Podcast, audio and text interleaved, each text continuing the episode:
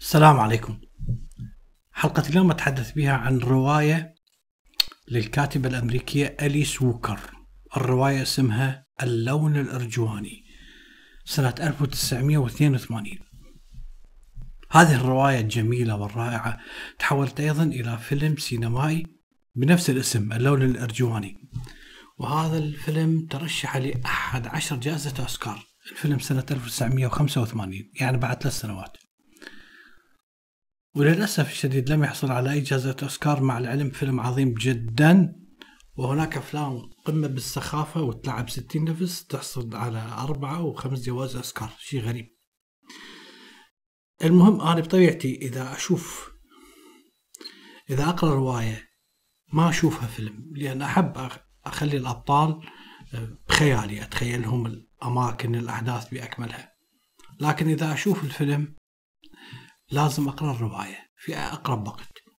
وهذا الفيلم شاهدته تقريبا بالثمانينات، 88 لربما بالتسعينات، وحيل تأثرت به. وقبل فترة قرأت هالرواية PDF عن طريق الجوجل،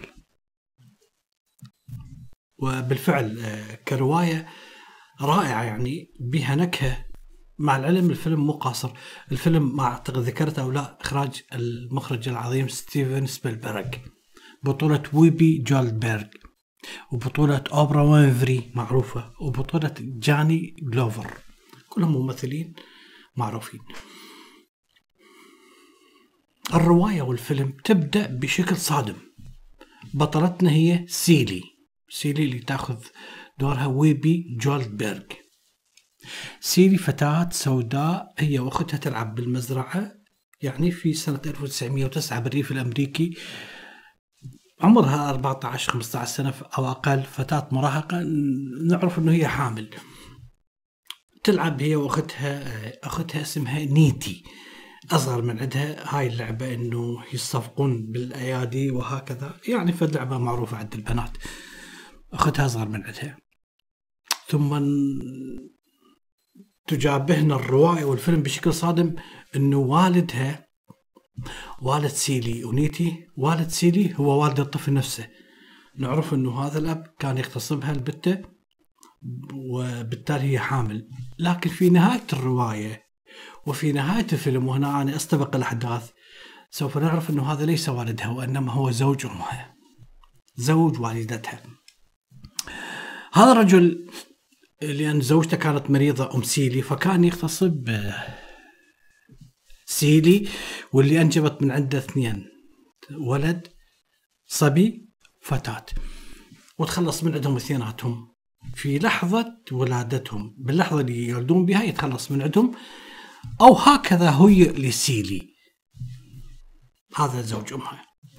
انكسارات الحقيقة أنه معظم شخصيات اللون الأرجواني تتأسس هذه الشخصيات، شخصيات الرواية وشخصيات الفيلم، على انكسارات نفسية لهؤلاء الأبطال.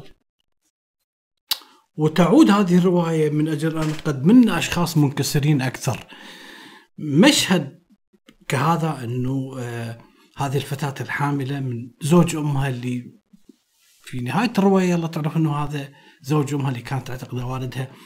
هذا مشهد يعكس صورة المجتمع الذي سوف نكون أمامه في هذه الرواية، في هذا الفيلم.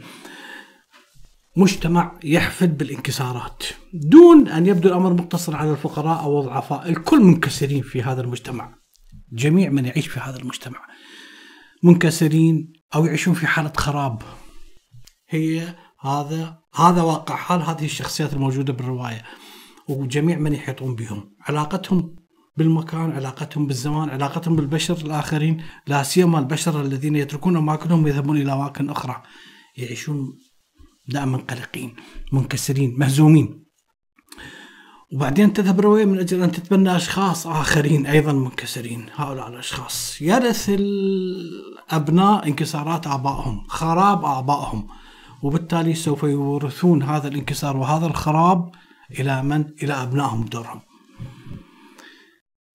حتى أنه في منتصف الرواية توجد شخصية، اللي هي شخصية صوفية، اللي تقوم بدورها أوبرا وينفري. هذه عندما تعود إلى المنزل بعد 8 سنوات أو أكثر تقضيها في السجن لأنها مجرد اعتدت على شخص أبيض. تعود إلى هذا البيت لعدة دقائق فقط بعد غياب طويل عن أبنائها وعن العائلة. تعود بأدنى درجات الاهتمام، تعود بأكثر قدر ممكن من اللامبالاة ومن عدم الاكتراث.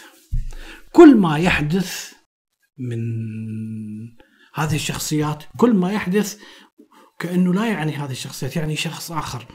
فعندما تخرج هذه من السجن بعد سنوات من الاعتقال بتهمة ازدراء رجل أبيض، ازدراء زوجة العمدة رجل أبيض، والاعتداء عليها بالشارع بعد أن يتم ضربها على عينها، هذه الشخصية تعود لا مبالية بالكامل. إذا تترك الحبل على الغارب، وهذه السمة تتسم بها معظم الشخصيات الموجودة في هذه الرواية، والتي هي شخصيات كثيرة مختلفة متناقضة، كل شخصية يوجد عندها خرابها الخاص بها. إذا عندنا بطلتنا هي سيلي. سيلي هذه الفتاة بطلة الرواية كان لديها فكرة وتصور عن الله، عن مفهوم الله، حاولت الحفاظ على هذا المفهوم، مفهوم الله داخل قلبها، حتى في أكثر لحظاتها شك، حتى في أكثر لحظاتها مأساة، حتى في أكثر لحظاتها تعاسة وخراب مع زوج أمها أبيها. هذه الفتاة صاحبة البشرة السمراء ممتلئة الجسم، اللي دائما يخبرها أبوها بأنها غبية ولا تستطيع التفكير، كل ما تقدر عليه هو الأعمال المنزلية الشاقة لا أكثر ولا أقل. عندما تقرأ هذه الرواية، عندما تشاهد الفيلم، ستعرف أنه البيض في أمريكا طبعا وكثير من أجزاء العالم هم الذين كانوا أسياد الأرض، أما السود فهم بشر على الهامش. هؤلاء البيض فكرتهم عن الله تختلف كثيرا عن فكرة بطلتنا سيلي. هؤلاء البيض يرون الله أبيض، المسيح أبيض، في حين أن سيلي تنظر إلى الله بصورة أخرى مغايرة. سنعرف في بعد أن نتكلم عن نهاية الرواية، أتحدث عن مفهوم الله عند عالم النفس السويسري كارل يونغ، اللي هو نفس مفهوم سيلي، أو مفهوم سيلي هو نفس مفهوم كارل يونغ.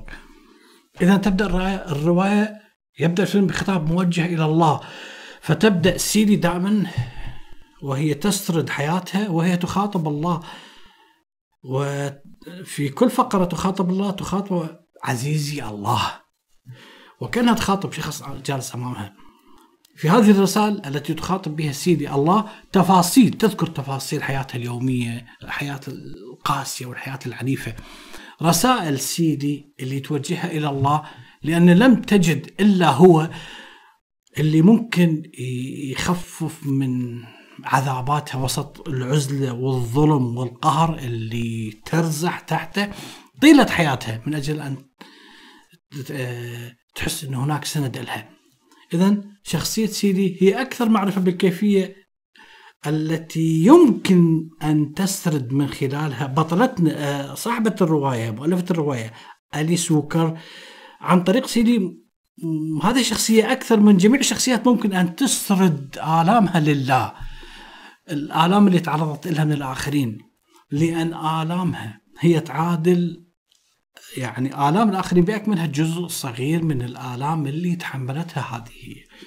آلام كثيرة تحملتها، أولها اغتصابها وهي طفلة صغيرة، إنجابها لطفلين وهي لا تعرف ما حل بهم، هذا بأكمله، وهي طبعا كانت تتصور أنه هذا والدها، هذا بأكمله الزرع في داخلها ندوب وآلام.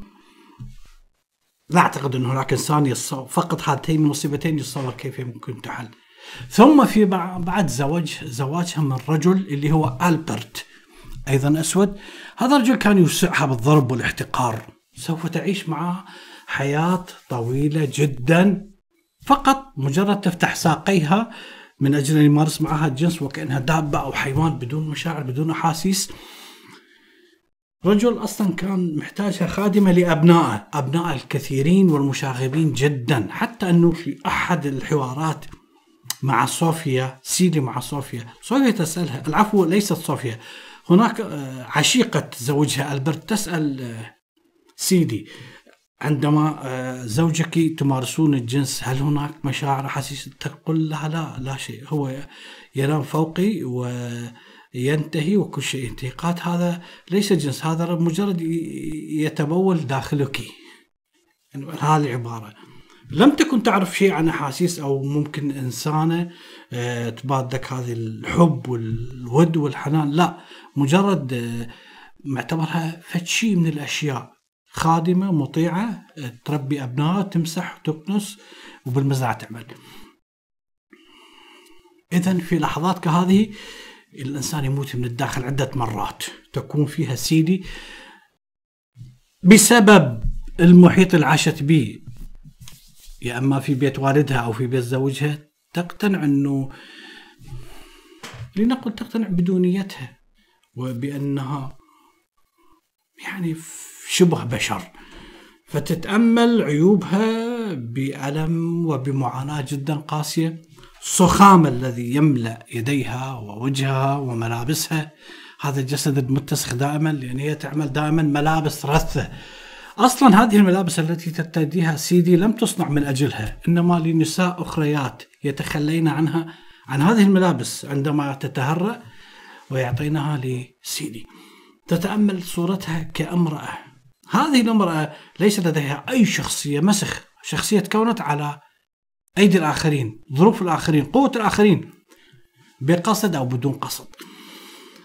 لذلك ما تستطيع هذه المرأة طيلة حياتها أن تفلت من هذا الحياة التي وجدت نفسها فيها. والدها الحقيقي قتل، سوف نعرف في نهاية الرواية أنه قتل على يد البيض، وأورثها جزء يسير من انكسارات، من خراب، من دمار الذي سوف يبقى ملازم لها لوقت طويل. هاي من ضمن الأمور اللي حطمتها. والدتها عندما قبلت الزواج بهذا الرجل الذي سوف يغتصب بنتها فيما بعد، وأخفت على بنتها حقيقة أنه هذا ليس والدها وإنما هو زوج أمها. وآخر الانكسارات هو زوجها، اللي هذا الزوج اللي عندما أتى لا يريد أكثر من خدامه، يعني وهو إنسان بدون أي أخلاق وإنسان قاسي جدا. ثم تهرب بيتي، العفو نيتي، تهرب أختها نيتي، تهرب من بيت زوج أمها لأن أيضا يريد يعتدي عليها، فتلجأ إلى من؟ تلجأ إلى بيت أختها، وهن على علم أنه هذا الرجل أيضا ألبرت ممكن يتحرش بنيتي، وبالتالي عندما لا يجد تجاوب من نيتي فيقوم بطردها. في مشهد سبيلبرغي لا غير، يعني أستطيع أن أقول أن الفيلم بوجود سبيلبرغ لربما أفضل من الرواية. فعندما يطردها، إلى أين تذهب هذه الفتاة عمرها 12-13 عام؟ فتصرخ بصوت جدا يعني مؤثر، وهي تصرخ يعني تقول لماذا بصوت ودموع، واي، وهي تنظر إليه بكل ألم، يعني هاي كلمة وحدها، واي، وهي تبكي ويقذف بها إلى المجهول. يعني بصراحة تهدل الواحد من القهر. مع كل ذلك هي تخاطبه، وهي يعني تترك البيت، تقول له إنه يعني أنا سوف أبقى أرسل لك رسائل. طبعا هي تعلم أختها القراءة والكتاب، لأن سيلي ما تعرف القراءة والكتاب، فتعلمها، تقولها إنه في حال إن نحن تفرقنا عن بعضنا سوف أبعث لك رسائل. وبالفعل تبعث لها الرسائل. تبقى 25 سنة زوجها يخفي الرسائل عنها، 25 سنة. ليس لدى سيليا القدرة أن تذهب إلى صندوق البريد الموجود في الحديقة من أجل أن تنظر في الرسائل. هكذا هي تسميه سيدي، يعني وكأنه هو ربها.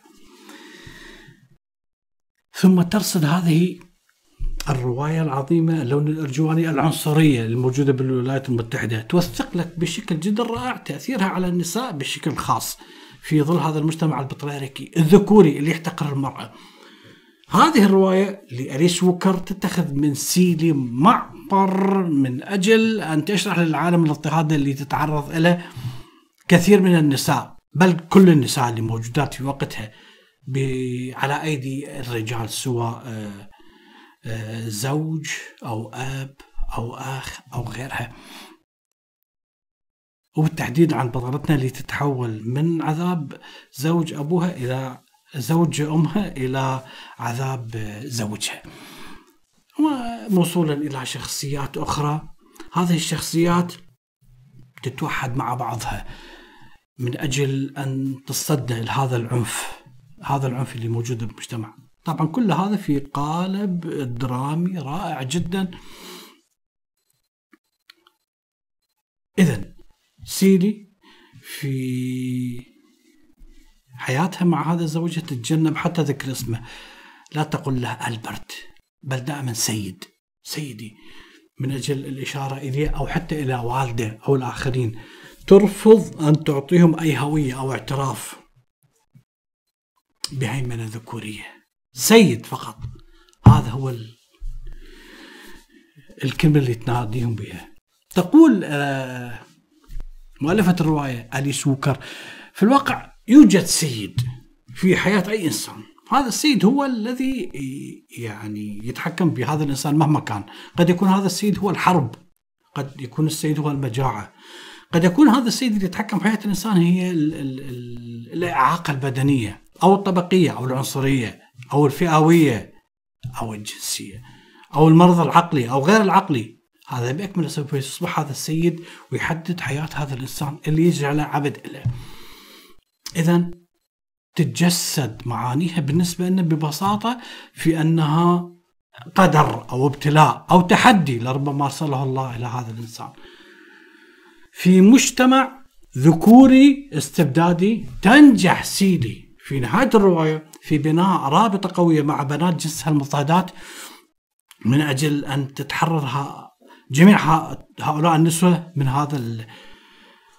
من هذا الاستبداد الذكوري عن طريق الاستقلال المادي، عن طريق الحب. معظم الشخصيات النسائية يسكنها الضعف والوهن عندما يكن وحيدات، لكن عندما يتحدن وشكل أشبه بالعصبة يصبحن واثقات من أنفسهن عندما يتكاتفن.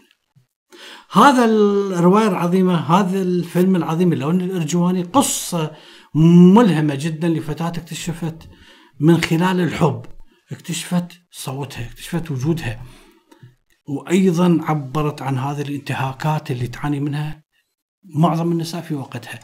إذن أليس ووكر تطرح كيف كانت العلاقة بين السود والبيض في أمريكا، وأن الرجل الأبيض هو سيد، الرجل الأبيض هو الآمر الناهي، هو رب مصغر، هو اللي يسيطر على كل الأمور. أما الرجل الأسود فهو مجرد إنسان شيء خلق من أجل أن يزرع ويأكلون من إيده، ما يساوى معهم لا بالحقوق ولا بالواجبات. طبعا الرواية تبدأ من سنة 1909 وتنتهي 1937. أليس ووكر قالت معبرة هذه المرأة من مناصرة حقوق السود بالستينات والسبعينات، فقالت أنه في هذه الرواية تعبر لك عن الأفارقة اللي اتوا إلى أمريكا منذ القرن السادس عشر، وجدوا أنفسهم من وسط شعب، هذا الشعب ما يعتبرهم بشر أسوياء بل يعتبرهم شيء من الأشياء، يصدرون لهم أوامرهم ويستخدمونهم لهؤلاء السود غير مبالين بأحاسيسهم ومشاعرهم، غير مبالين بإنسانيتهم. إذن كل الخطابات اللي تبدأها سيلي تكون موجهة إلى الله بكلمة عزيزي الله. كل الأمور اللي حلت بسيلي من أمور لا يستطيع الإنسان أن يتحملها، وخصوصا فتاة في عمرها، خصوصا هذه الفتاة السوداء في مجتمع لا يرحم حتى الرجال الضعفاء، فتتولى أعمال البيت بعد مرض أمها، بعد أن تربي حتى أخوتها اللي هم من زوج أمها، وحتى لا تتلقى أي تعليم لأن أبيها دائما كان يقول لها أنت غبية. فتقول أنا في الرابع عشر من عمري، أنا فتاة صالحة، تتحدث مع عزيزي الله، تتحدث مع الله. لطالما كنت فتاة صالحة هل لا أرسلت إلي إشارة، تفسير مما ألم بي، تخاطب رب العالمين. إذن خلال الرواية بأكملها لم يكن لسيدي رأي في زواجها ولا القدرة على الرفض أو الإيجاب. كل اللي صار أنه ألبرت أتى على حصان واقف أمام بيت زوج أمها من أجل أن يطلب زواجها. يأتي الأب يندهله فيقول لها استديري مرة ثانية، وهاي تساق إلى زوجها الجديد وهي مثل الخادمة. إذن الزواج لسيدي كان مهرب من جحيم إلى جحيم آخر، مهرب من هذا الأب زوج الأم بالتأكيد، خصوصا بعد أن حملت منه مرتين، وفي كل مرة كان يأخذ الطفل ويبيعه. طبعا هو يهمها أنه انتهى، يعني قام بوعده.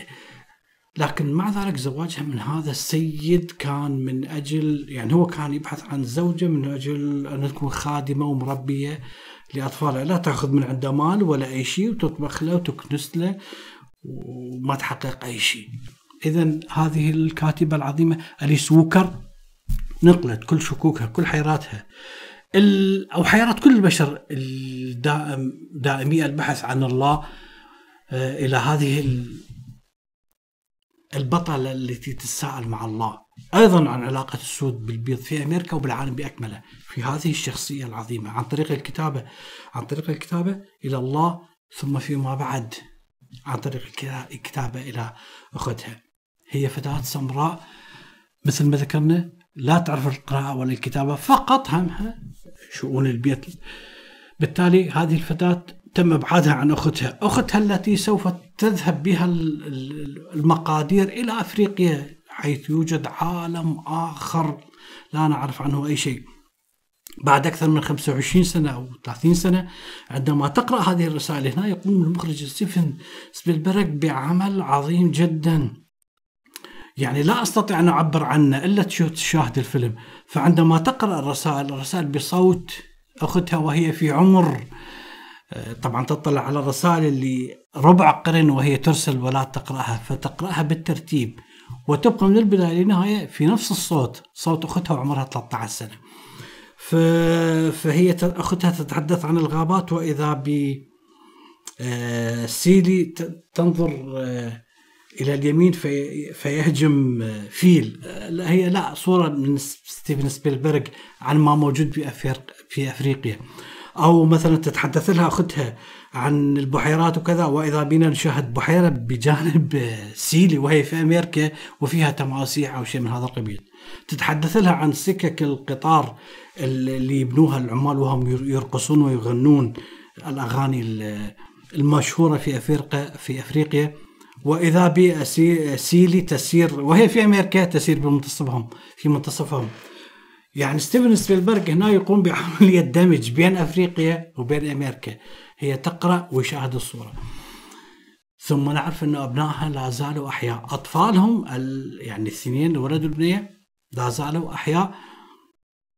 هي كان عندها إحساس بداخلها أنهم أحياء بالفعل، ثم بالفعل يكونون هم أحياء. كانوا أغلب الرجال عند هذه المرأة ما يهتفون عن بعضهم البعض، دائما كانوا عبارة الرجال عن غريزة جنسية. حتى عندما يموت في نهاية الرواية والفيلم، زوج أمها تسأل زوجته الجديدة كيف مات، فتقول لا، مات وهو فوقي، يعني انقتل بسبب هاي الغريزة،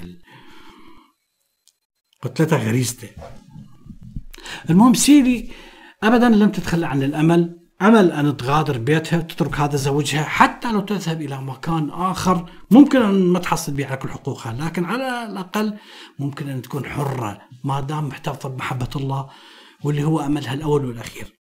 إذن سيدي من البداية أدركت أن عليها أن تكون ذكية حتى تنجو من هذا العالم، عالم أبيها، عالم زوجها، العالم اللي يتحكمون به الرجال. فرغم كل معاناتها لم تعرف هذه المرأة أن تغضب أبدا، دائما كانت مسالمة، لا تقول لا أبدا، دائما تحتكم إلى الإنجيل، من صفحك على خدك الأيمن أدر له الأيسر. فكل مرة كانت لربما في داخلها كما تقول أليس ووكر، عندما تشعر بغضب تشعر بالغثيان، حتى أصبحت سيدي لا تشعر بأي شيء على الإطلاق، مجرد شيء من الأشياء، لا تملك أي إرادة. بل أنه في إحدى المرات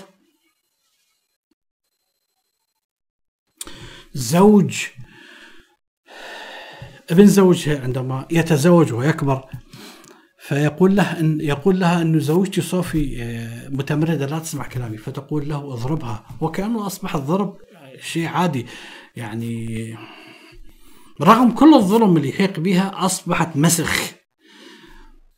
لكن مع ذلك هي عندها بعض التحدي، بعض المعارضة. مثلا والد زوجها أيضا رجل حقير واستبدادي، يعني بدون أن يراعي مشاعرها يتكلم عن النساء بشكل عام وعن السود بشكل عام باحتقار، فهي تجلب له قدح ماء تبصق في قدح هذا الماء وتقدمه له بدون أن يدري، وتشعر بسعادة وهو يشرب الماء. في إحدى المرات تحاول قتل زوجها، يعني في إحدى التمردات لنقل.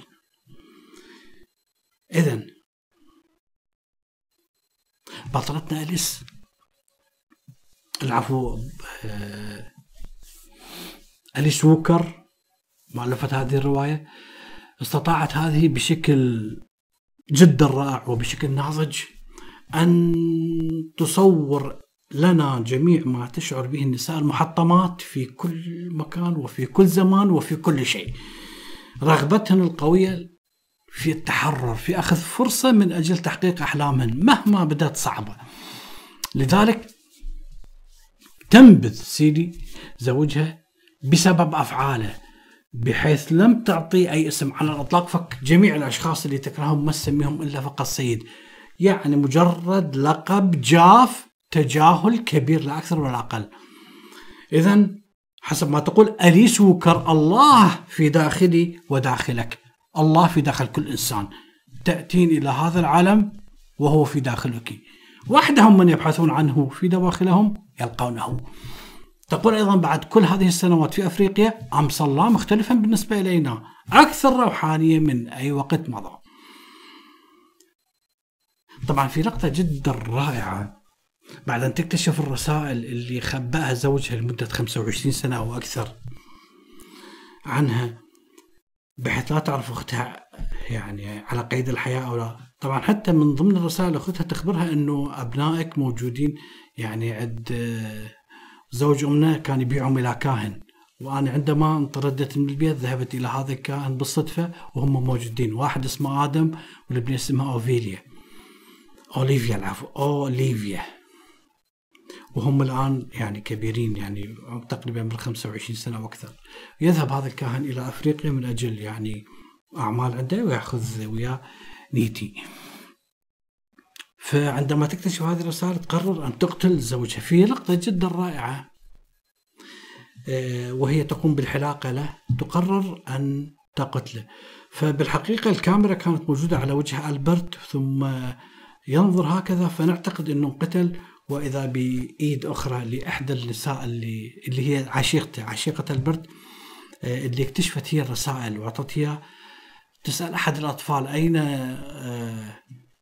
سيلي، فتقول أنه هي تحلق الوالدي، فتخمن أنه هي لربما تقتله. ففي نفس اللقطة ننظر وإذا نجد إيد سيلي إلى فوق وهي تريد أن تقتله، ولكن عشيقته ماسكة شفرة الحلاقة وتقول له أنا سأحلق له، في لقطة جدا رائعة. لماذا اللون الأرجواني؟ لماذا اختارت أليس ووكر هذا الاسم؟ تقول ووكر الأشياء بطبيعتها يا أما صفرة يا أما حمراء يا أما خضراء يا أما زرقاء، لكن اللون الأرجواني موجود دائما في مكان ما. اللون الأرجواني هو بين الأزرق والأحمر، وهو أيضا بتدرجات، يعني أشبه ما يكون بالبنفسجي ومع ذلك بتدرجات. فتقول أنه هذا اللون قد يكون أحيانا متواري في ألوان أخرى، عليك أن تراقبه من أجل أن تلاحظ وجوده. الشيء ذاته ينطبق على الناس، نفس الشيء بهم الأحمر والأخضر والأصفر والأرجواني.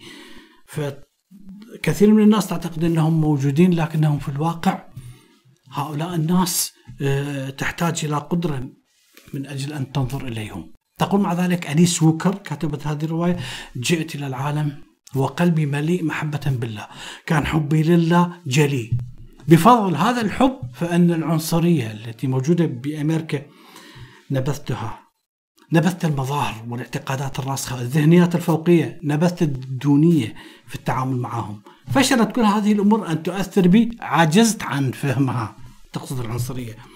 فأنا قابلت الناس الموجودين في مجتمعي بفرح، بغض النظر عن لونهم، جنسهم، عقيدتهم، بغض النظر عن مصالحهم، العفو، بغض النظر عن أديانهم، عن مذاهبهم. عن أي شيء آخر. بالتالي تقول في تلك الفترة تنحى الله. الله كلية الحضور بالنسبة لمعظم الناس اللي يعبدوا بالكنيسة يوم الأحد، بالنسبة للمسيحيين أو المسلمين يوم الجمعة، أو اليهود بالنسبة يوم السبت، هذا الإله الشخصي. لا، وجدت صورة الله، صورة الله كما يسميها كارل يونغ. أترك الرواية للي يحب يقرأها وأنصح بها، وأترك الفيلم كذلك لمن يحب أن يشاهد لون أرجواني. لكن ما هي صورة الله عند سيلي؟ صورة الله التي تتحدث عنها أليس ووكر. الحقيقة هنا نأتي إلى كارل يونغ، صديق فرويد أو تلميذه، عالم النفسي العظيم. كارل يونغ غير مفهوم الله، جعل مفهوم نفسي، فقال أنه هو يملك إله خاص به ككل البشر. كان يقصد بهذا الإله الروحانية، ليس الشعائر والطقوس والصلاة والصوم وغيرها. كارل يونغ نفى أن يكون الله رمز للخير المطلق أو الشر المطلق، لا، بل أنه الأمر يعتمد على الإنسان. إذا أنت خير فإلهك خير، وإذا أنت شر فإلهك شر. كل الأمر بحسب التقلبات النفسية عند الإنسان. هذه التقلبات تتراوح من إنسان لإنسان، بل تتراوح داخل الإنسان الواحد، خير وشر. الموضوع مناط بيك وليس برب فوقي. إذن عرض مفهوم الله على أنه روح، على الإنسان أن يبحث عن الله. أين يبحث عنه؟ في السماوات السبعة، في الكتب المقدسة؟ لا تبحث عن الله في خارجك، ابحث عن الله الموجود في داخلك. يجب على الإنسان أن لا يذعن لمفاهيم الناس التي هذه المفاهيم التي تعتمد على الفرد، لأنه كل فرد يختلف عن فرد آخر، كل إنسان له روحه الخاصة. فأنت ما عندما تأتي بدين كامل وتضع به 2 مليار إنسان وتقول أنتم هذا ربكم، لا، كل إنسان عنده رب الخاص به. لأنه إذا 2 مليار إنسان وضعتهم بدين، أنت خليت 2 مليار رأس غنم. أصبحوا البشر متشابهين، لا توجد عندهم شخصية مستقلة. الناس ليسوا قطعان وعندهم راعي واحد هو الله، يسوقها ويوقفها أو يذبحها كما يريد، لا. هذا المفهوم كما يقول كارل يونغ، إذا صدقنا بهذا المفهوم أصبحوا ناس مثل البهائم، مثل القطيع. لا يمكن أن يستمتعون بالحياة، لا يمكن أن تكون عندهم إرادة، لا يمكن أن يعرفون آفاق هذه الحياة، لا يمكن أن يبدعون فيها. فكرة الله كروح وليس كدين، كروح داخلك موجود. طبعا هذه الفكرة هي قبل كارل يونغ، موجودة منذ زمن بعيد، نجدها بالرواقية، بالتصوف، بالغنوصية اليهودية، التصوف المسيحي، التصوف الإسلامي، اللي يعتمد على الروح والعقل وليس على الشعائر والوضوء والصلاة والصوم. ممكن تجدها عند ابن عربي. إذن استدل كارل يونغ على زيف الأديان من خلال التجليات المختلفة للأديان. الله يختلف من دين الدين، الله المسلمين غير إله المسيحيين، غير إله اليهود، بل إله الشيعة غير إله السنة، إله الكاثوليك غير إله البروتستانت. كل مذهب عنده رب خاص به. لذلك اختلف كارل يونغ على كل الأديان. هذا يعني حسب كارل يونغ أن نموذج الله موجود عند كل البشر. هذا النموذج موجود، صورة الله في داخل كل البشر، يولد معه. لكن هؤلاء الناس حسب دينهم يجعلون لله صفات تختلف من دين، تختلف من مذهب لمذهب، صفاتهم يصنعوها. إذا مفهوم الله فطري ولا مفهوم الله فطري، لكن تجلياته ليست فطرية، تجلياته عن طريق الأديان والمذاهب اللي موجودة. فهذه الأديان ما الذي تفعله؟ تنزل لك الله من مستوى ميتافيزيقي جليل إلى مستوى دنيوي رخيص، فيصبغون عليه الصفات مثل صفات الإنسان. يسمع، يرى، يتكلم، يحب، يغضب، ينتقم، يعطي، يمنع، يرزق، يكافئ، يعذب، إلى آخره. وهذه كلها صفات بشرية، في حين أنه إله كارل يونغ موجود داخل نفس البشرية، يساعد الإنسان على التطهير من الرغوات المادية. هذا الله الموجود بداخلك يصمم روحك عن التوافه عن الآلام. هذا الله موجود بداخلك يعني يجبر تلك النفس البشرية إذا انكسرت بأكمل. هذا يطلق عليه كارل يونغ التسامي. في إحدى المرات سئل كارل يونغ هل تؤمن بالله؟ فقال أنا لا أؤمن بل أنا أعرف. الله في نظر كارل يونغ أحد النماذج الكبرى التي يولد مع الإنسان، وممكن الإنسان يعني يرفض هذا الشيء أو يؤمن بهذا الشيء. هو شيء موجود بداخلك، مثل لون عيونك، مثل لون جلدك، مثل جهازك التنفسي. لا سبيل للإيمان أو رفضه، هو جزء لا يتجزأ من اللاوعي الموجود بداخلك. يقول كارل يونغ أنا أقول يا إلهي فور حدوث أي شيء غير متوقع تلقائيا. يا إلهي، هكذا نستطيع أن نقول أن يونغ أتى فعلا بمفهوم جديد لله وليس بدين جديد، وإن كان هو ينكر الأديان. اللقطة العظيمة الأخيرة في نهاية الرواية وكذلك الفيلم، عندما تلتقي الأختان بعد 25 أو 30 سنة، يقومن بلعب نفس اللعبة اللي كان يلعبنها وهن أطفال عن طريق هذا التسويق. انتهت الحلقة، شكرا لكم.